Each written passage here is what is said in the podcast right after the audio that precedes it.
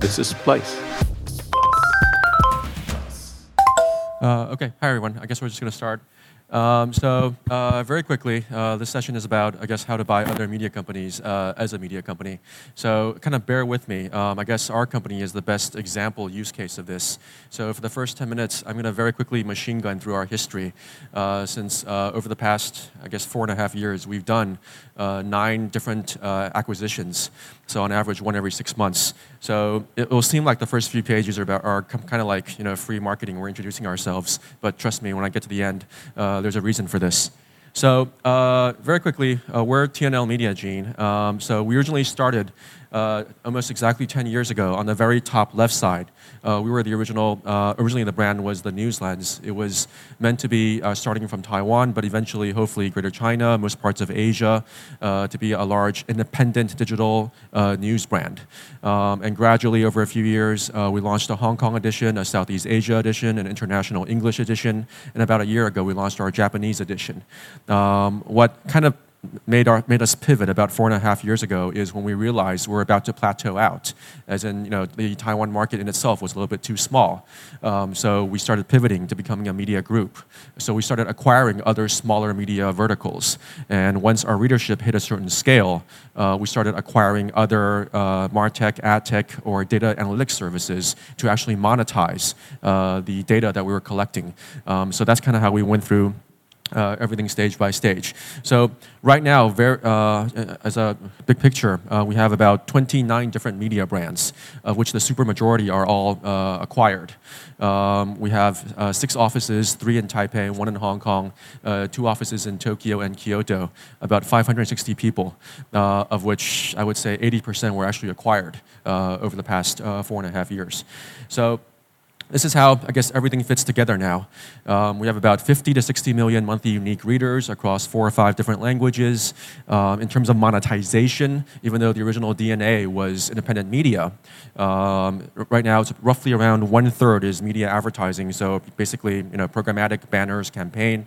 Uh, one third of it is actually data analytics, AI, uh, SaaS, uh, tech services, and one third of it is actually e-commerce, uh, uh, agency communications, uh, paid events, paid membership, et cetera, et cetera. Um, so, like I said, from the Taiwan perspective, we're about 10 years old.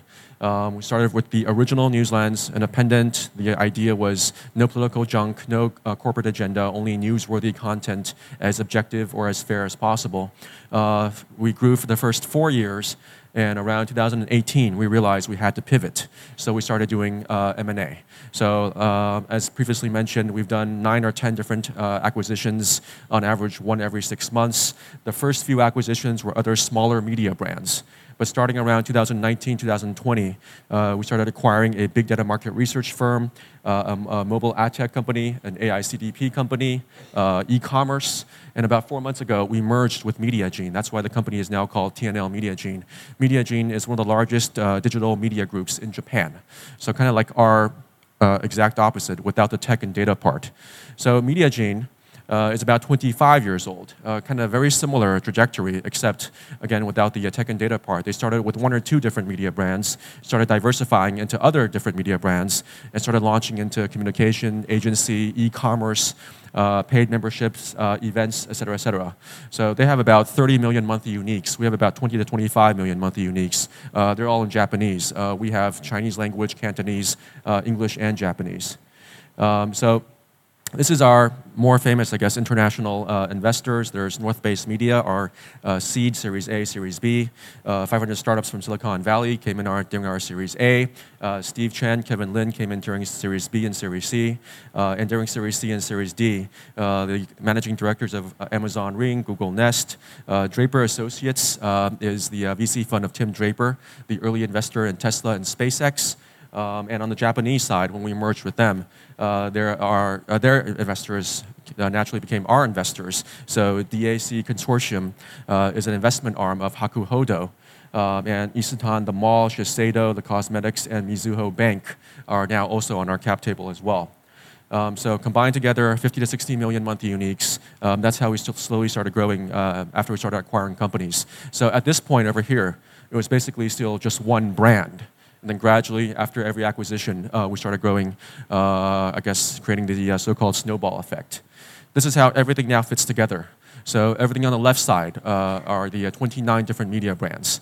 everything in the middle is the uh, Martech, AdTech, Big Data Market Research, AI CDP.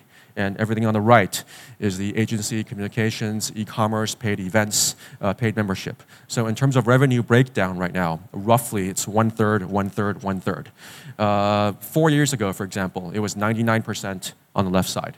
Uh, three years ago, maybe 80%. Uh, what we've been trying to do uh, right before or right around COVID is as quickly as possible diversify, diversify, diversify. So we don't want to, we wanted to diversify from one language, from one market, from one media vertical and gradually across different services, different tech, different languages, uh, different countries. So if there's one theme over the past three or four years, it's quickly diversify. That way, whenever there's a COVID, there's a lockdown, you know, your borders are closed, something will go down, but something will go up.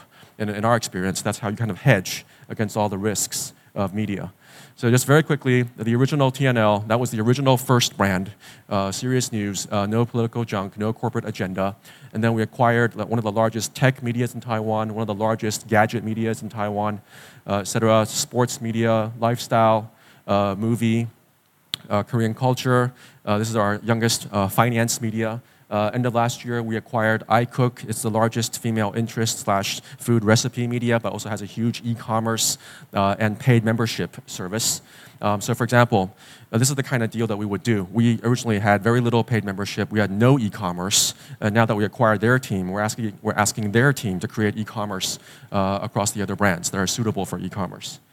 Uh, on the Japan side, their biggest brands, you know, Gizmodo Japan, they run uh, Lifehacker, uh, roomie, their own brands. Uh, their flagship brand is Business Insider Japan. So right now, actually through them, we're uh, applying for Business Insider Global Chinese rights. So hopefully we'll get that. I guess we'll know in a few weeks. Uh, mashing up, Digiday, et cetera, et cetera. Um, these are the things that we have on the Taiwan side that they don't have on the Japan side. So we have big data market research. Uh, we have the uh, largest mobile ad tech company in Taiwan, uh, and DataX is our own AI CDP firm. Uh, on the Japan side, they have an agency communications firm, and we also have an agency communications firm. Um, so very, very similar. Um, just very quick uh, overview of all the different content. Uh, so of course, we're all digital native. Uh, so you know, infographic, more digital storytelling, uh, more interactive uh, content, uh, podcasts, you know, videos, explanatory videos, short form videos, uh, and different online discussion boards.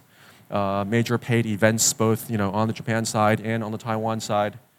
Um, and this is a, a, quick summary of all the different tech and data products. So all of this uh, originally was on the Taiwan side. We spent the last three years being stuck in COVID, uh, basically trying to R&D all of these different, we think, future monetization products that will allow us to organize, uh, monetize uh, all of the data points that we're now collecting.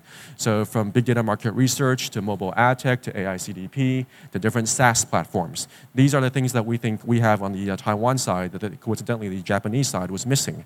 So over the past four months, we've been sending our tech and data teams uh, every few weeks to give them this as fast as possible to allow them to do uh, faster digital transformation, increase their margins, increase their profits. So this is uh, what we think are the tech and data synergies. So this is how everything basically fits together now. Um, we think the future of digital media more or less has to be 50% uh, tech and data company. Um, and that's what we've been growing over the past three or four years. So on the left-hand side, still 29 different media brands across different topics, different languages. Uh, but that's also a data source for 50 to 60 million zero-party data, first-party data, third-party data. Everything is GDPR and privacy issue compliant.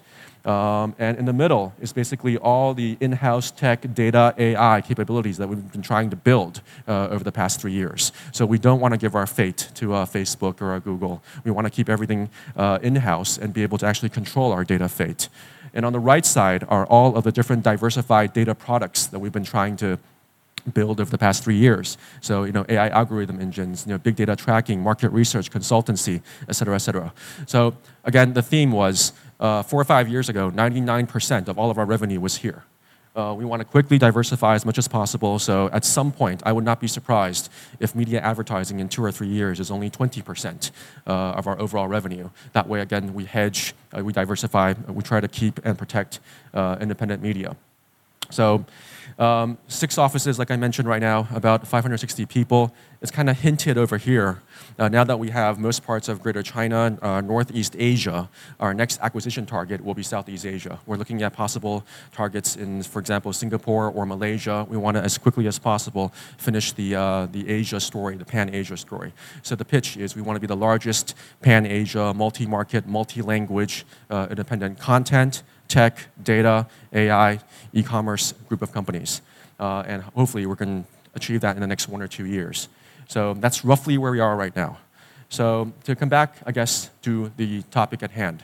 Uh, why, first of all, why must we M&A? So uh, going back to the history a little bit, um, so Taiwan is very, very small. You know, population 23 million. Uh, heavy internet users, about 80%. Of that, you know, maybe 70 to 80% actually read news, you know, regularly.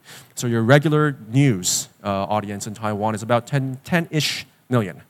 So by year four, uh, the original independent serious news brand hit about 7 million monthly uniques. And you kind of feel like the, uh, the growth was actually about to plateau out. So uh, something that makes us, I guess, very, very, very different here is that we took institutional VC money, so-called investor money, very, very early. So we had our seed, we had our Series A, Series B, uh, as mentioned before. Um, so we always knew, uh, in a way, that I can never go back to my board or investors and say, oh, you know, we're now the largest independent serious news brand in Taiwan. That's it. We're not going to grow anymore. You know, you kind of have to hit certain growth milestones, certain growth scale uh, every year. Uh, in a way, I was, I, am always joking. The past four and a half years, this has more or less kind of become a, a numbers game. Uh, we, we, can kind of guess what the uh, expected growth rate has to be and you, have to, you can kind of guess what the end result has to be. And if organic growth is not going to satisfy that, then our only option at the, at the very end was, uh, was M&A. So um, it's, a, it's a classic Asian small market problem. Taiwan in itself is too small. Hong Kong is too small. You know, Singapore is too small. Uh, but if we took institutional VC money very, very early on, then we still have to satisfy, you know, uh, return on investment for our investors while still balancing uh, independent media. We're not going to sacrifice the original independent media DNA. So we're not going to force them to create junk content or create page views for the sake of page views. But that being said, we still have to grow a certain, you know, 30% every year. Then how do we balance that? So there, I guess there are two ways. One is to, you know, uh, continue growing outside of your original home market, so internationalize uh, your readership. So we've been doing that. So hence the Hong Kong edition, the Southeast Asia edition, the international English or the Japanese edition. Uh, after looking at those numbers, we realized that you know forcing uh, editors to grow 30% every year is not very, very you know reliable or not a very good long-term strategy. It's, only so much you can grow uh, every year. Then the second idea was okay, then maybe it's time to start growing uh, horizontally. So if we have serious news, then maybe it's time to start growing, you know, tech news, sports news, gadget news. So that was the original idea. So five years ago, we were still very, very naive about this. So uh, five years ago, we honestly thought, okay, then maybe we will create our own TNL Sports, TNL Tech, you know, TNL Gadget. So five years ago, if you went to my office, at the very end of the office was an Excel spreadsheet where we did a market research comparable of uh, most parts of Greater China or Asia independent media. So for example, there might be 30 different independent media companies uh, in Greater China. Let's say you know across Taiwan, Hong Kong, Singapore, and let's say you know five are serious news, five are female interest, five are sports, five are gadgets, etc. Uh, what's their scale? Who are their investors? What's their revenue? Um, and roughly how much they're valued. So you, you do a rough uh, market research uh, of Asia, and let's say there are 30 of them. Um, I remember the enlightening moment, the, the, the pivot was after doing the market research, we were very surprised to find that if there were 30, for example, um, the first 27 were basically all losing money. So it was that moment where we realized, then why would I spend five years to create number 31 and we would still all lose money? So that's the, I guess, the pivot when we realized, okay, then maybe the digital media or the, you know, the so-called new media industry is just like the cable industry or the telecom industry 10, 20 years ago, where no matter what, you know, again, you know, Asia, most parts of the countries are just too small. Um, so the game is you can be number one, you can be number three, but you know, if you run out of money and you're still number seven or number nine or number 11, uh, we're all going to die. Then, so why would I create number 31? So then the idea pivoted to, to, to become okay, then maybe it's, it's time independent media started consolidating other independent media. So that was the pivot. So we decided at that point to, to, go from one media brand to becoming a media group.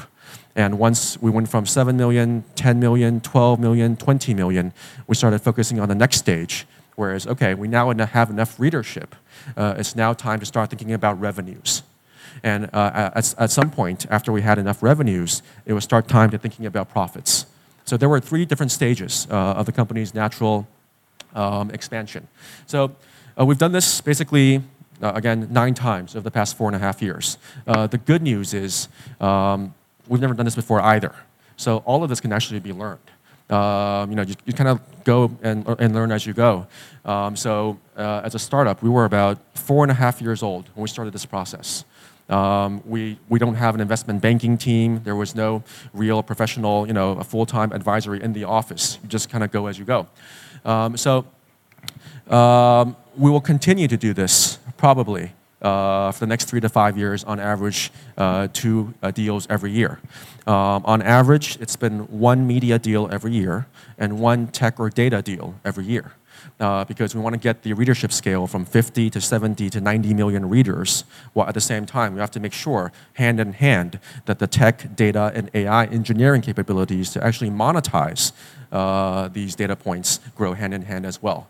So uh, the, the, flywheel or the uh, stupid general uh, example is it's very hard for media companies to make money. Very hard or too slow.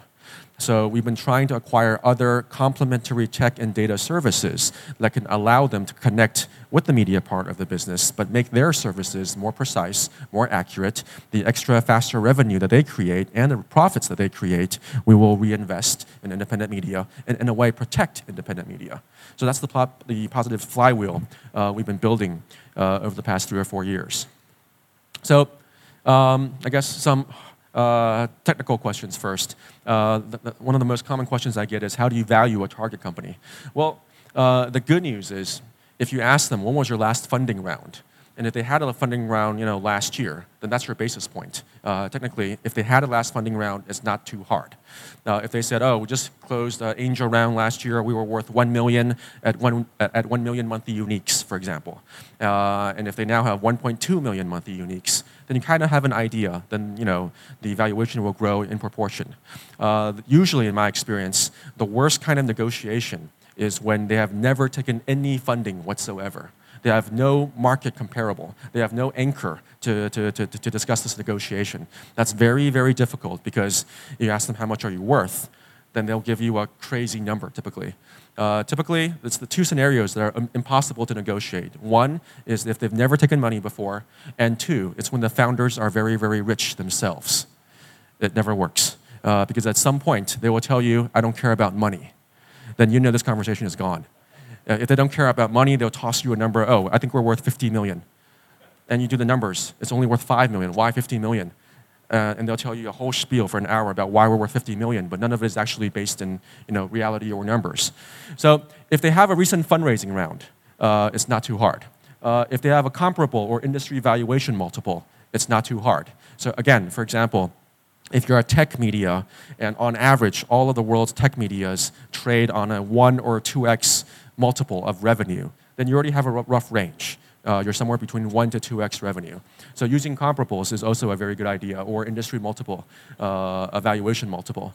The three most common multiples to value a media business number one is sales. So uh, on average, it could be anywhere between 1 to 5x, for example. 1 to 5x of revenue basically means if you're doing 1 million of revenue, uh, then your company could be worth anywhere between 1 to 5 million USD depending on you know, how good you are uh, up and down. Sometimes it's, uh, it's based on EBITDA. So EBITDA is basically how much money we're making. Uh, media companies could be anywhere from 30 to 60x EBITDA, but 99% of the time we're all losing money anyway. So it's usually not a, uh, not a, uh, uh, use of EBITDA. or it's a proxy. So what I mean by proxy, it's something to prove our scale, something to prove our growth over the past few years. And within most of the media industry, usually that proxy is monthly uniques.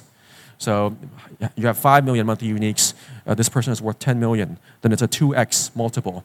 If this person is 10 million monthly uniques, then you kind of have a rough ballpark. They're probably worth about 20 million USD, roughly like that. Okay, so how much cash and how much equity uh, do you offer them? Depends very much on whether or not you want the original founders to stay. So for most of our deals, uh, it's always roughly been one third cash, two thirds equity, uh, because we want the original founders to stay.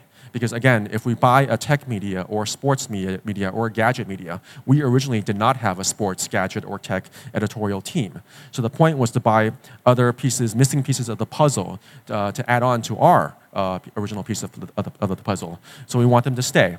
So if you don't want them to stay, for example, then you can all be cash and uh, they can leave. But for us, it's usually a combination of the both. So uh, just to use our first example, uh, Inside uh, at that time was the second largest tech media, kind of like the TechCrunch uh, of Taiwan. This actually follows this formula. Uh, I met the founding team. I asked them what was their last round. their last round was literally 1 million USD, and they were doing 1 million monthly uniques. So immediately, okay, that's about 1x monthly uniques. Then you ask them a year later, how many monthly uniques do you have? They have about 1.2 million monthly uniques, and your, all other of your metrics are more or less roughly the same, then you can have an idea that the valuation is roughly 1.2 million. Then once you have the total price confirmed, you actually ask them, uh, how much are you guys willing to accept that, uh, in terms of cash payment versus equity payment? Of course, you know, everyone will say we want the more cash as possible. As the acquirer, especially if we're also a startup ourselves, we don't have that much cash. Uh, it's our goal usually to lower the cash as much as possible. So that, uh, in our experience, the fair offer is you actually ask them in your company's five, eight, 10 year history, what's the opportunity cost that all of your founders spent over the past seven or eight years? So in inside situation, there are four founders over eight years put in about 400,000 USD uh, in cash. The company is worth 1.2 million. So our offer to them literally was, okay, if you guys put in $400,000 in cash, that's your expense. We will offer you $400,000 in cash. So the mentality was, we will protect your downside uh, as an entrepreneur.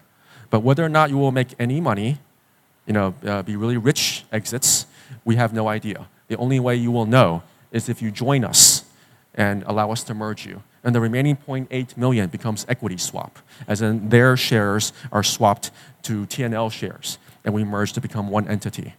So typically this works. Psychologically, again, eight or nine times, uh, all of our eight or nine founders uh, over the past few years are all still in the company.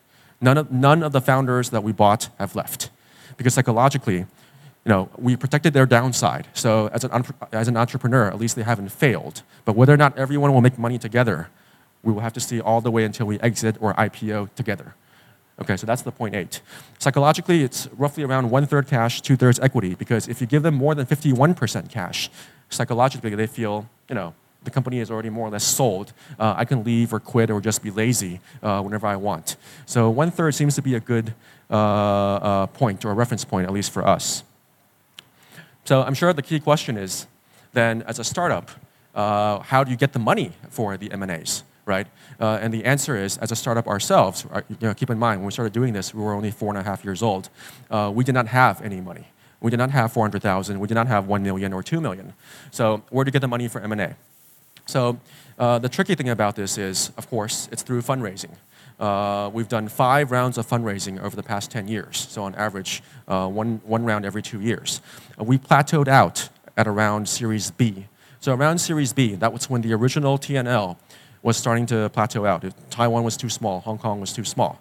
So starting Series D, uh, uh starting Series C, we started fundraising for the idea of buying other companies. Now, it's very, very tricky to balance this because previous investors oftentimes are a little bit hesitant uh, to allow you to buy uh, to fundraise first because everyone gets diluted. So our way around this was that we actually buy the companies first. We buy the companies first, and then we fundraise at a much higher valuation. The existing investors uh, are happy because the pie is bigger, um, and you get the money uh, to pay off for the previous acquisition. Many people's expressions here are very confused about this. Um, so I- I'll give you an example. Uh, going back to Inside. So the cost for this, this is just like math class, uh, is 1.2 million. Uh, I have to cough up 0.4 million in cash. As a media startup, I do not have 0.4 million in cash. Uh, if at that time TNL, let's say, was worth valued at 30 million dollars, let's say, okay, um, and their valuation cost is 1.2 million. So logically, our cost is 30 million plus 1.2 million. Okay, uh, but when I go fundraise, I do not fundraise at 31.2 million. The, the combined story is bigger, it's a group now. Uh, you try to persuade your new investors that, that, the new group is now worth 50 million, for example. There, there's a premium for M&A, there's a premium for being a group. So what happens is, uh, this, this, is actually real numbers. Uh, we persuaded them to sign the deal January 1st, 2018. They moved into our offices January 2nd, 2018. And on January 3rd, we issued a huge press release that said, for the first time in, uh, in Taiwan history, uh, independent media has started consolidating smaller independent media. And then, based on that press release, we actually started fundraising. And we actually started fundraising not on 31.2 million uh, as a cost price. We fundraised at 50 million. So the, the pie is much bigger. Your existing investors are very happy because your valuation is going up. Um, the catch of this is we still have to pay them you know, 400,000 USD. So it's actually written in the contract that we had four months to pay them 400,000 USD. So we started fundraising in January. The deadline was basically April 1st. So we start fundraising. So uh, you, you try to raise at least enough money to cover their 400,000 within 120 days. You get the money, you pay them off immediately. Okay, so it's almost like a leveraged buyout in that sense. You know, I remember very, very, very, very well uh, when we finally raised the money to pay them. The deadline, let's say, was April 1st. We were 10 days away from the deadline. Okay, um, so we got, let's say, a million dollars. We quickly paid off uh, uh, 400,000 to them, 100,000 to the lawyer fees or whatnot. We were 10 days away from bankruptcy. Okay, and we've done this nine times. Uh, and each time gets bigger and bigger and bigger because the deal gets larger and larger and larger. The smallest deal was 1.2 million. Uh, the largest deal so far, just within Taiwan, was 18 million. So the cash we had to cough up was about 6 million. So you have four months to raise 6 million. You know, and then you have to persuade them to accept this, uh, merge first, and then you have four months. Uh, you know, whatever comes in through your left hand goes out through your right hand within 120 days. Okay, so that's how we did basically eight or nine of these deals. The Japanese deal was the only exception because at that point they were so big and we were big enough that we persuaded that the Japanese deal was a pure merger. It was a pure equity swap. Yeah. I'm sorry. Has this ever not so far, no. But it does get scarier and scarier, of course, because you know the, the, the size is getting bigger and bigger. Um, and fundraising is difficult, very difficult, especially during COVID, whenever there's a macroeconomic factor or, or, or whatnot. So we've been very, very close a few times 10 days away from the deadline, five days away from the deadline, two days away from the deadline. But I've had five years to think about this, and I still can't find a, bit, a better way. I mean, disregard a better way. I can still find another option. Again, going back to our dilemma. Yep. Both. So, first time we had no idea what we were doing. By the third, fourth, or fifth deal, there's basically an operating process. Um, we know what multiple we're looking for. We know what multiple we want to fundraise. We know what we're missing in terms of the next story, and we kind of arbitrage with that. And of course, the, the, numbers are an average of what's the market comp and what we're looking for. So by deal five or six, there's a formula to all this already. You know, um, oh, we now have sports. We're looking for female interest. We now have Chinese language. We're looking for Japanese. We now have Japanese. We're looking for uh, English language or looking for AI or engineers to boost our team. So there's a, there's a rough, almost like a supply chain blueprint of how this needs to grow. So, so for example, we, we already roughly know what our next probably four acquisition targets are. And we're trying to, to time them uh, according to good market timing uh, for a better price or a better cost. So it's, it, it's, it's uh, an art at first, but at some stage it does become a science, yes. Have you ever, um, have you ever targeted legacy me- media in the region? Uh, what are the upsides or downsides? Yeah. So the funny thing is, um, the first time that this happens, you know, everyone is kind of watching. By I remember very well. By the third deal, um, there became this pattern where every time you, you announce a press release that oh you bought a tech media or sports media, you'd be very surprised. The next day, ten different media companies will email you saying, "Do you want to buy us?" Um, and you had no idea out of these ten, for example, oh these five were for sale. Oh these five were not doing well. Oh these five are actually looking for a buyer. So of, out of those 10, for example, yeah, oftentimes, sometimes they're legacy media players. And our, our short answer is we'll, we'll you know, keep in mind, uh, an open mind and look at everything. But like I said, strategically, we have a rough idea of who we want to acquire next. Um, and again, there were, I think, during our third to fifth deals, a few legacy media players in either magazines or newspapers. We've traditionally always kind of shied away from that. Because again, we're, you know, eight, nine, at that time, six years old. We have no experience in legacy. We have no experience in print. Uh, it's next to impossible for us to reverse uh, and merge or take over a legacy media operation. Uh, I think it would be too much trouble for us, and it's not something we're, we're naturally good at doing. So, there, of course, there are offers. Of course, we'll look at it. But um, so far, we've never pulled the trigger on legacy media before. Yeah. So, you know, this is like you're leveraging more and more. I always call the investors that we take over uh, my in-laws. So within the company, that's my joke. Um, because when, we, when you equity swap with target companies, the funny end result is their original investors become your investors. So in a, may, in a way, it's really kind of like a marriage. You know, you marry someone, and all of a sudden you, gain a lot of in-laws. So, so because of the Japanese merger, for example, we now have 50 Japanese in-laws. Um, and you know, my, half my day job is basically uh, trying to manage all of these different in-laws.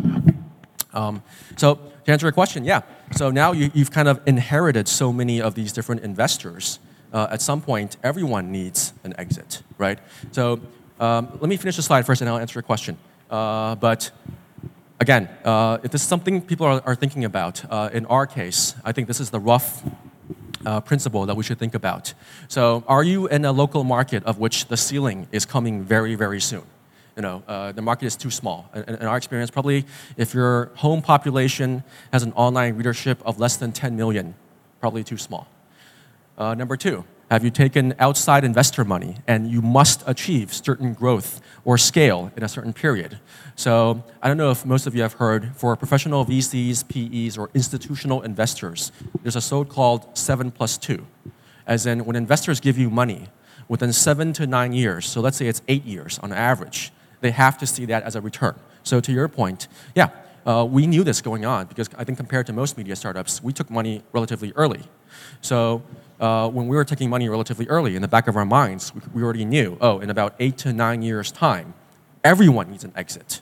Uh, then that means we get big enough that you know we're sold, or we get big enough that we IPO. Yeah, so we're actually aiming for an IPO next year. So you've promised enough people, you know, the dream and sooner or later you still have to deliver uh, on the dream. And that's also why they join you. If you think about it, you know, two thirds of it is equity swap, so they expect that equity to be you know, you know rewarded one day. It's your job to actually find that um, that uh, equity option at the, at the very end. So number three, I think, is the most probably the most direct or serious question we have to ask, as in, is your home market too small for you to achieve uh, operational break even? So for us, um, roughly around the time we were merging our second or third company, companies, um, personally, I made this decision that it would be too slow, uh, definitely, for the original core serious news business to break even. Uh, even if it did, it would be your classic mom and pop shop where, oh, you know, every year your, your monthly revenues would be this much, your expenses would be this much, so you have to cut expenses just to break even. And you're never going to grow beyond that. So Taiwan is too small. Again, Hong Kong is too small. Singapore is too small. So if your home market is so small that it has a very little chance of allowing your original serious news or journalism product to actually break even, then we have to find another way. And for us, our finding another way was through acquisitions. Uh, so I often very cynically say sometimes, you know, uh, after looking back at this over the past five years, I don't think we had a choice. I honestly can't think of a better option, uh, even though I had five years to think about this now. I honestly think this was the only way for us to kind of break through uh, in terms of this plateau. So, yeah, four and five were the same. Uh, is the original media business basically unable to provide the sales and profits necessary for long-term growth? So again, the biggest hint for me was going back to that 30 you know, uh, media companies uh, in Asia. 30 of them at that time, 27 of them were losing money. So if 27 of them are losing money, then from a pure financial standpoint, that means this market is so small that it can only naturally sustain three companies. Then the, the name of the game all of a sudden becomes how do I, if I'm number five, how does number five buy number seven, buy number nine? And at the very end, we're within the top three. And then we can self sustain. But if we run out of money, if everyone runs out of money and we're still only number four, number seven, number 10, we're all going to die. So the game becomes how do we achieve scale together and don't create number 31. Okay, so if most of the answers to the above questions are yes, then M&A is probably a serious option for us to break through our limited market size, of which we had no choice uh, from the beginning. Um, and again, the very cynical part of me actually thinks it might be the, one of the very few options or maybe the only option. Uh, in this day and age of, you know, self media, Instagram, YouTubers, KOL, there are too many people uh, taking two, two, tiny, two remaining tiny chunks of media budgets, of which 80% are all taken by Facebook and Google. So we have to fight for the final 10%, and it's not enough to sustain 30, 40, 50 different media operations. Then logically, I guess the only way is then how do we grow to a certain scale of which we can actually you know, control our fate. Um, and once you control a certain scale of your team, you can build a data team, an AI team, a MarTech team, um, and then you, know, you have a much more uh, a strong narrative for other people to join you. So I guess the, fi- the final point is, uh, on a bright side, maybe this is not very special. Maybe this is not unique. You know, maybe the digital media industry is just like the cable industry, is just like the telecom industry, where every industry during a, a middle phase, a chaotic phase, has to go through this. And we're going through it right now. So in many ways, maybe we're not special at all. We're simply going through a normal market consolidation phase, uh, except we just try to tr- we, we try this first. Uh, and so far, we're still learning as we go. Uh, then if that's the case, then logically you will see more and more media consolidation in Hong Kong, in Singapore, in Japan, or across Asia. Um, and that's a natural evolution uh, of this industry. Okay, that's my last slide. So yeah, I still have a few minutes. Any questions, please? Hiya. Um, other than the valuation that you laid out in terms of when you're considering acquiring a media company, are there any other considerations that you look at, specifically audience-based considerations? Thanks. Yeah. So uh, first and foremost, the original DNA was independent media, no junk, no fluff. So that's still the same idea when we acquire other media companies. It can't be too far away from that. It can be tech news, gadget news, but it can't be you know content farms or junk content. So the DNA has to mold. Um, so to be honest, whenever we're acquiring other media companies, I actually take it to our editorial team and say, these are the three targets I'm looking for. Uh, veto out the ones that you're not interested in. Uh, and if you, for example, this one, this one is the highest quality, but it's the second largest, not the first largest. I will respect our editorial team. So oftentimes I want to buy the largest, but if they think there's something wrong with their content or it's not respectful, there's you know uh, plagiarism issues, we can veto off the first one and go after the second one. So that's in terms of media. So the media still has to be someone you're very proud to merge with. It has to fit your original DNA. Um, at, at, a certain point, after you've achieved enough scale in media, your second stage of acquisitions are revenue. So I'm looking for other business models that are complementary to digital media that by merging with them will allow them to make money faster. And when they make money faster, again, we will take the profits and reinvest and protect independent media. So I would say there are three different stages of the criteria. For the first stage, we did not care about revenue, we did not care about profits. Uh, for the first stage, um, it was all about media scale. We were buying monthly uniques. On, on, the second stage, once we had a certain amount of monthly uniques, we were buying revenue. And on, a, on the third stage, once we had enough revenue, we were actually buying profits. So it just depends on what was missing during that time. Uh, so for example, very, very, very simple example right now. again, uh, I mentioned we're aiming for IPO next year. So you have to align up your scale, your revenue, and your EBITDA. So the criteria now when we're looking for companies is that company itself has to be profitable we're not going to buy a company that's losing money now because we spent the last three or four years cleaning up our financials. We don't want to actually go backwards. But this was not the case three years ago. We could have bought anyone. Uh, we didn't really care if they're losing money. We were buying scale at that time. So different moment, different stages, you know, different targets. Revenues. Could you say a bit more about that? Um, for sales or for monthly uniques, for example? Uh, Sales. sales, sales, sales, right. Okay. Uh, well, the short answer is that's just the market average comps. So, you know, it could be all investment bankers will give you 30 different examples of all of the public you know, media companies, and they're all trading at, you know, 5x revenue, for example. When, for example, uh, New York Times buys a company in uh, three years ago, they might have you know, paid more, and it was 8x revenue. Or some transaction might have happened in Asia during a downtime last year, and that transaction total price over revenue was 3x revenue. So the, the, the point is, when you're doing this research, uh, you will have a range, and everyone's looking at the same uh, at the same companies. So there will be a natural range. It's anywhere between one to five or two to four x within that market, within that industry, for example. So that you don't control. What you do control is whether or not it's a good market or a bad market. So that range uh, in a bad market could be one x. Uh, in a good market, it could be five x. Li- Listed valuations in media are, say, uh, P- a PE of uh, maybe 10 times, right? Yeah. So that's EBITDA, right? PE. Well, uh, no, uh, price to equity, I mean price to, uh, price to uh, profits, uh, profits to uh, equity. Yeah, typically media companies don't want to use EBITDA because no one is making that much money. So typically, we always try to argue revenue multiple. Revenue multiple is a better story. It, it, it implies future growth. EBITDA kind of implies you're kind of stuck here, you know, and you know everyone's going to do one or two percent EBITDA. So typically, the argument is always for uh, revenue multiple. Um, so we try to go after that. Um, does that answer your question? So, so um, but as you get more and more dynamic, it, it becomes an average of different things. So, for example, when investment bankers are, are uh, valuing us, we're not solely digital media comps anymore. Since our revenue now is, again, one third digital media, one third tech data, and one third, let's say, e commerce, then literally they take, they, they take the average uh, multiple of media times one third, the average uh, value, uh, multiple for e-commerce times one third, and the average comps uh, multiple for AI or tech times one third, and you average out uh, a rough multiple uh, during that, that, that, that time. And they'll actually tell you, oh, this is a bad time, so it's actually at a 30% discount. In a good time, it's higher. So yeah, there's always a range. I'm very curious to know what kind of uh, internal corp dev team size do you have, and what is the ratio of outbound deal making towards inbound deal making? Outbound deal. As in, do you guys actively go out and seek deals, or do you receive inbound from bankers, etc.? Yeah. Um, we don't really have a corp dev team.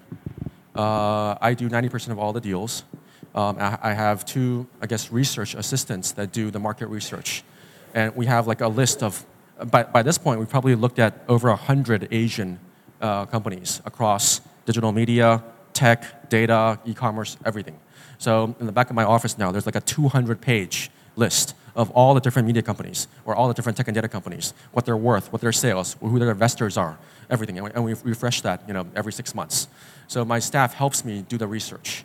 Um, and out of the, let's say, 100, oh, 10 fit the direction that you're going for. You would love that data? Okay, if come find me afterwards. Um, um, and uh, so let's say out of those 10 uh, are, are the ones that we're interested in.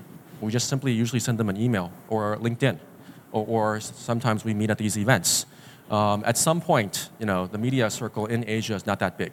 Everyone knows everyone. So even if you come across a company that we've never encountered before, let's say in Hong Kong or Singapore, usually you call someone and someone will make the intro.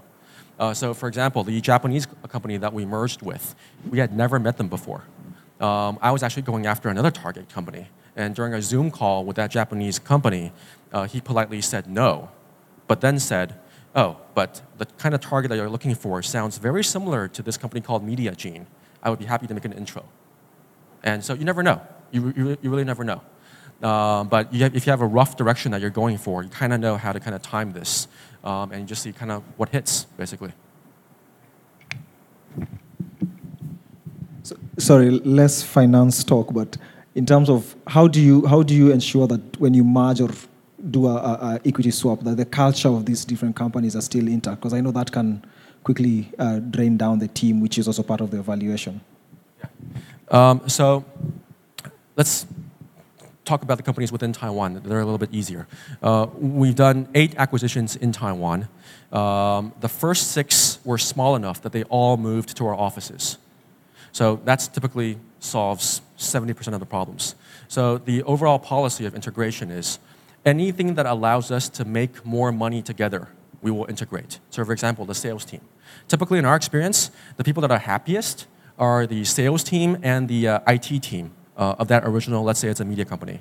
Because if their sales team was originally part of a very small media vertical, they could only sell 1 million monthly uniques uh, in a tech media or in a gadget media, for example. But once the, tech, the, the sales team is completely integrated, the sales team is very, very happy because all of a sudden you go from 1 million monthly uniques to 20 million monthly uniques. You know, your bonuses go up, your playground, your arsenal is much bigger.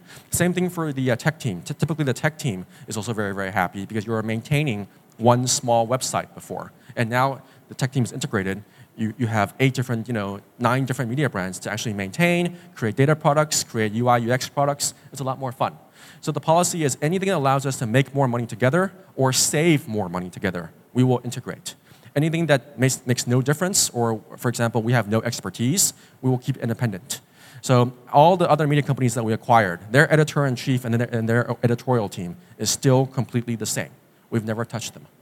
In fact, um, one of the most common compliments, to me it's a compliment, is when we're meeting other companies and we give them our name cards, and they'll look at our name cards and they'll say, oh, for example, Inside. And uh, the other person will say, oh, I've been reading Inside for eight years. I had no idea you guys bought them. Uh, from my standpoint, that's actually a compliment because we never touched, we never uh, interfered with the editorial independence. So the idea is, you know, at some point there might be 30, 40, 50 different verticals on top. It's like different trees, you know. Uh, your readers are still the same, that they don't feel that there's any difference. Maybe your content quality is even better now. But uh, in the bottom, all of the tech, data, monetization is integrated. So everyone makes more money faster and saves more money faster. And typically that solves 70, 80% uh, of the problems. The two companies that we acquired that were too big uh, to merge into our office, we definitely have more integration issues. Uh, because they kind of feel like, you know, they're Hawaii. They're like really far away um, and we have to run over uh, every week. Uh, even in their tone, they still say you versus us, uh, even though we completely own them, but they have an, a separate office. So as quickly as possible, we want to move offices together to kind of solve this. Uh, but again, uh, our, our learning is if you create the value in terms of monetization, if you create the value in terms of saving money, and for the founders, if again, don't forget, for the founders, uh, two thirds of their entire value as an entrepreneur is tied to our stock together to IPO together, they will help you solve problems because they don't want to see the integration process become too chaotic either. Uh, okay, I guess my time is up. But anyway, I'm still here if you're having questions. Thank you. This is Place.